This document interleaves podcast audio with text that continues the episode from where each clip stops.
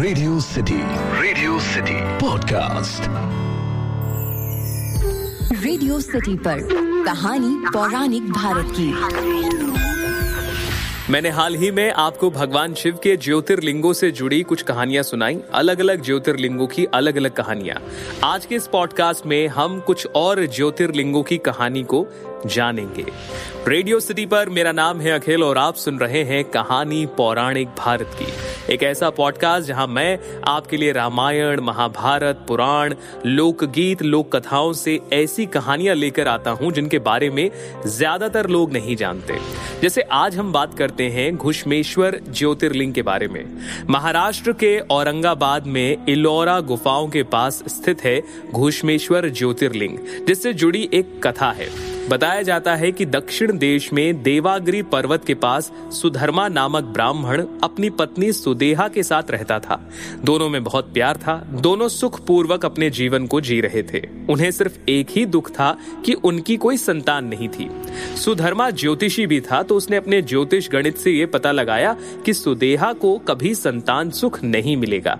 उसने सुदेहा को ये बात भी बता दी। ऐसे में सुदेहा ने अपनी बहन घोषमा से दूसरा विवाह करने का प्रस्ताव अपने पति के सामने रखा। पहले तो उसके पति यानी कि सुधर्मा ने इससे मना कर दिया, लेकिन बाद में सुदेहा की जिद के सामने शादी की बात मान ली। धूषमा भी अच्छे संस्कारों वाली थी। वो नित्य 101 पार्थिव शिवलिंग बनाकर उनका विधिवत पूजन कर उन्हें जल में प्रवाहित करती थी। भगवान शिव की कृपा से कुछ ही दिनों में घुष्मा गर्भवती हो गई और उसे पुत्र रत्न की प्राप्ति हुई। पूरा परिवार खुश हो गया, लेकिन सुदेहा को उसका बांझपन खलने लगा। जैसे जैसे धूषमा का पुत्र बड़ा होता, सुदेहा की जलन बढ़ती चली जाती। धूष्मा का पुत्र जवान हुआ और उसका विवाह हो गया। सुदेहा अब स्वयं को इस डर से असुरक्षित मानने लगी कि धूषमा का पुत्र और उसकी पत्नी सारी संपत्ति हड़प कर लेंगे।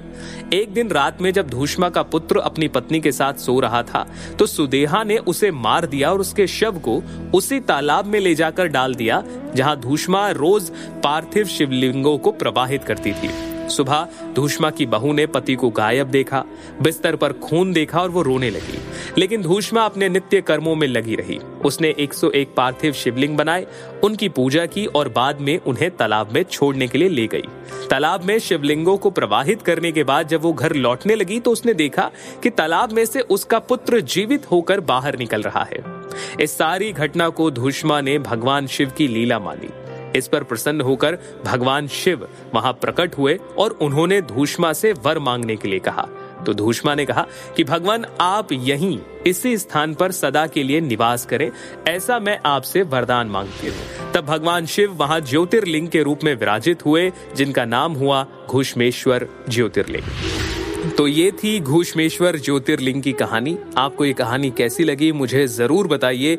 ईमेल लिखिए podcast at my radio city dot com आप चाहें तो इंस्टाग्राम पर मुझे बता सकते हैं, मैं वहाँ पर आरजे अखिल के नाम से हूँ।